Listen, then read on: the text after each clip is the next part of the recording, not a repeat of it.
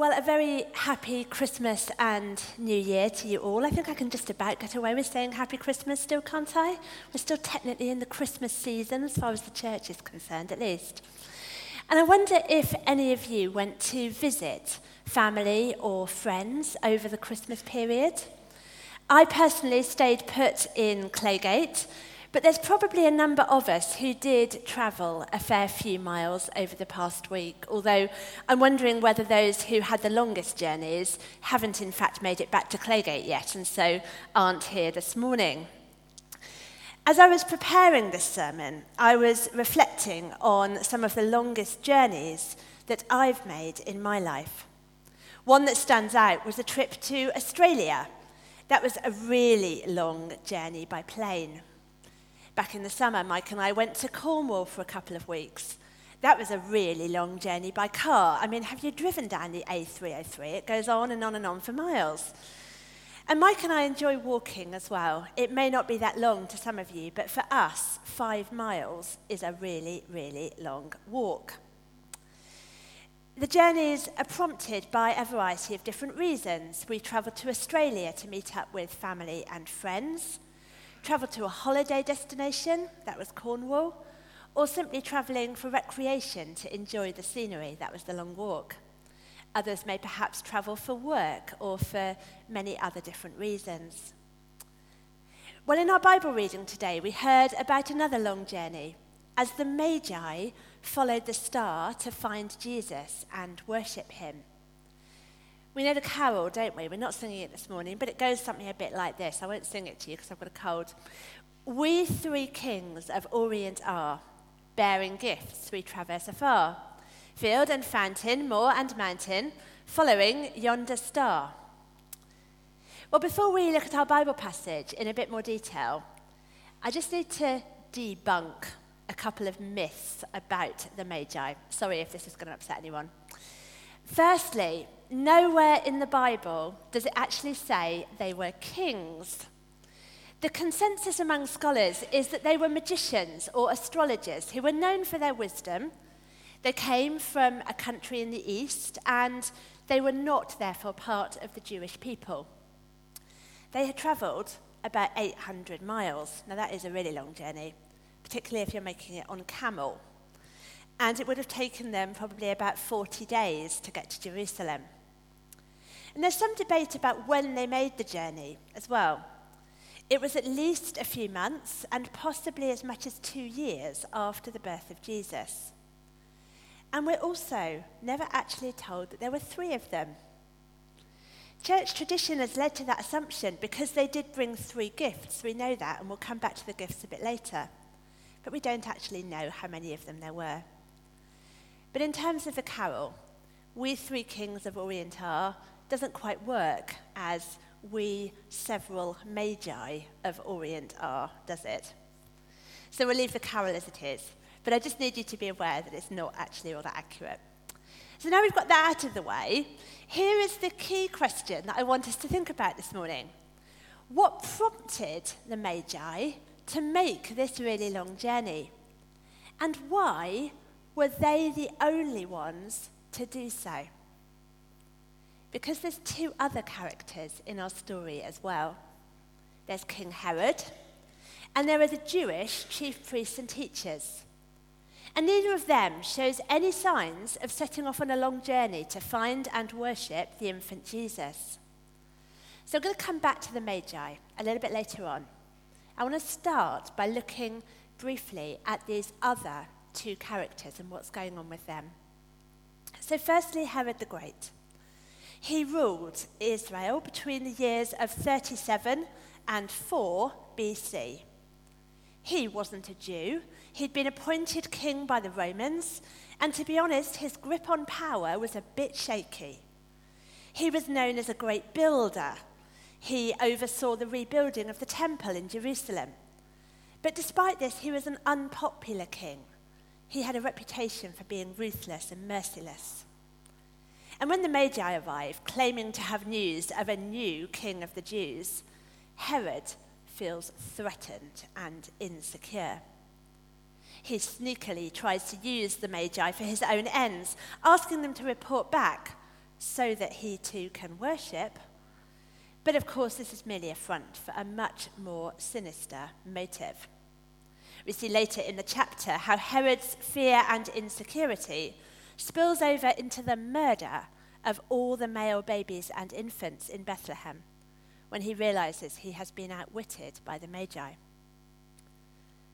Herod was motivated by a desire to cling to his throne and his crown at all costs, even if this meant rejecting the one with the true claim to the title King of the Jews, even if it meant manipulating others, even if it meant committing murder along the way. As I was putting this sermon together, I was considering whether there are ways in which we see these same motivations and attitudes at play in our own world today. I hesitate to suggest any specific examples. And actually, I don't think that naming names is really the point anyway.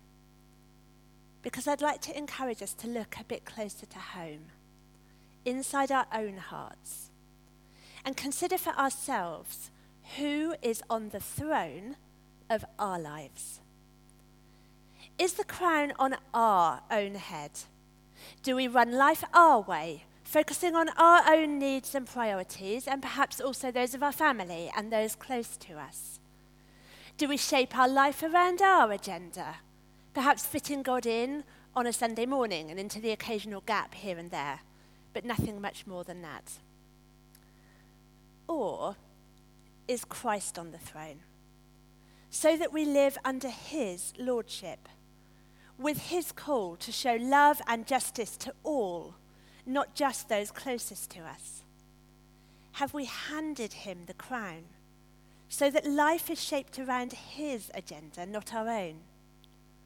It can be scary to step off the throne ourselves and hand it to Jesus. But he is the King of love who is completely trustworthy and only wants what is best for us. If you had to pick a theme song for your life, and I need to say this is based on the words alone, not the music, would you pick Frank Sinatra's I Did It My Way? Or Kanye West's Jesus is King? Who is king of your life? Let's move on now and consider our next set of characters, the Jewish chief priests and teachers of the law. They were the religious experts. They had no problem answering Herod when he asked the, to, them to tell him what the scriptures said about the birth of the Christ. They went straight to the book of Micah, who prophesied that Bethlehem was the place where the promised king in the line of David would be born. They had these amazing prophecies at their fingertips, literally but they were indifferent to the implication of the knowledge they had. I just find it so sad that these expert teachers knew their Old Testament so well that they could quote chapter and verse about the coming of the Messiah. Yet they were left unmoved by the arrival of the Magi, claiming that the prophecy had been fulfilled. Jerusalem was a mere six miles from Bethlehem, no distance at all. A bit like us popping to Esher to pick something up from the shops. A trivial distance in comparison to the 800 miles that the Magi had travelled. Yet the knowledge that these priests and teachers had, it stayed firmly in their heads and didn't make any difference at a heart level. The apathy that we see here hardens into outright antagonism as the gospel proceeds. And these same Jewish priests and teachers are key players in the growing opposition to Jesus, which ultimately contributes, at least at a human level, to his death on the cross. Many of us here this morning may have been coming to church for many years, and we may know quite a bit about the Bible and the story of Jesus. If that's you, then great. It's good to have that knowledge. And if it's not, then don't worry. Please keep coming, keep learning more. But whether we know a lot or a little, the most important thing is not to lock that knowledge away in our heads, but to allow it to percolate down into our heart. And then out into our hands and feet, our words and deeds too. The English language is quite limited in that we have only one word for knowing, but in French there are two. In French, savoir is the word for knowing facts and information, but connaître is the word you use to describe how you know a friend. That's the key difference. To know about Jesus only in a savoir sense will leave us with the Jewish priests and teachers, sitting on the sidelines while others encounter Jesus. But if that knowledge reaches our hearts, we can get to know Jesus personally, to connaître him. Getting to know him as our friend, our saviour, the Good Shepherd who is with us day by day in every part of our lives. And if we truly know him in this way, he dwells within us by the Holy Spirit. Emmanuel, God with us. So, however much information about Jesus you may know, has this led to a life transforming encounter with Jesus? Which is more important to you? He longs to encounter you today for the first time or the thousandth time. You just need to ask. Finally, let's come back to the Magi. As I said earlier, they were non Jewish astrologers from the East. They were experts in interpreting the movement of the stars, and perhaps they had previously encountered some of the Jewish exiles in Babylon and learned from them a little about the expectation for the coming king of the Jews. They clearly don't know all the details, but putting together the little that they do know, with the presence of the star, propels them into action. And scholars are divided about whether the extra bright star was caused by something natural, like the conjunction of several planets in the night sky, or something supernatural, the direct action of God. You know, I don't think it matters too much either way.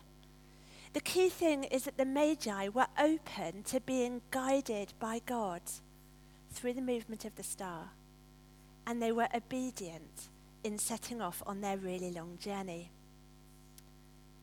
After their encounter with Herod, they continue to follow the star all the way to Bethlehem and finally reach the place where Jesus is. They are overjoyed and fall at his feet in worship. I find it really wonderful that these non Jews are amongst the first people who worship Jesus. Right from the beginning, we see that he didn't just come for the insiders, but for those who might be considered outsiders too. Everyone is welcome to come and worship the newborn king.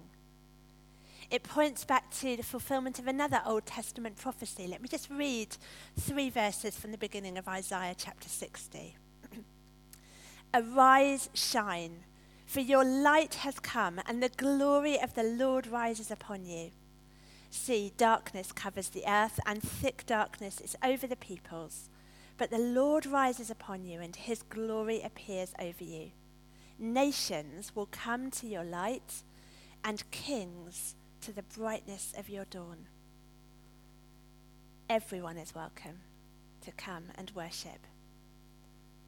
And as they come, the Magi don't come empty handed.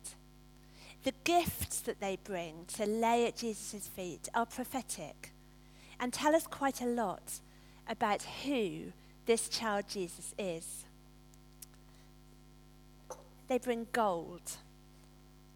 I don't know if you can see, I have some chocolate gold coins, slightly fewer of them than I had at the beginning of the 9:30 service, but they bring gold, a gift associated with kingship. Jesus is the king of the Jews, but not just of the Jews, the king of the whole world too.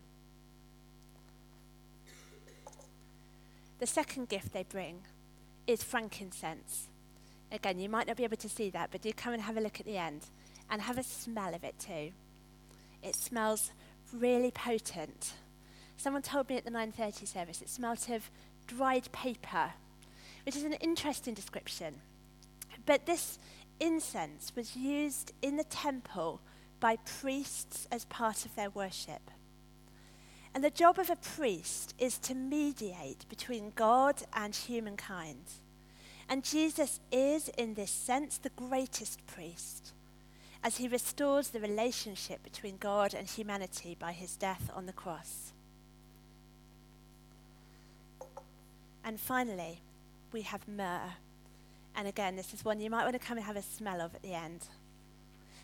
Someone at the 9:30 told me it smells of herbs, which is quite a good description. Because this was used to embalm the dead. It reminds us that Jesus was ultimately born to die.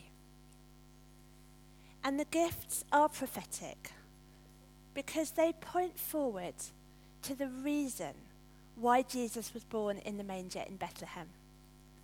Christmas is only the beginning of the story, which reaches its climax on Good Friday and Easter Sunday in Jesus' death and resurrection. This is why he came to earth. The child in the manger is the man who died on the cross for you and for me, and who was raised again, conquering death, so we might become children of God. The Magi went to great lengths to worship Jesus and brought their most precious gifts to lay at his feet.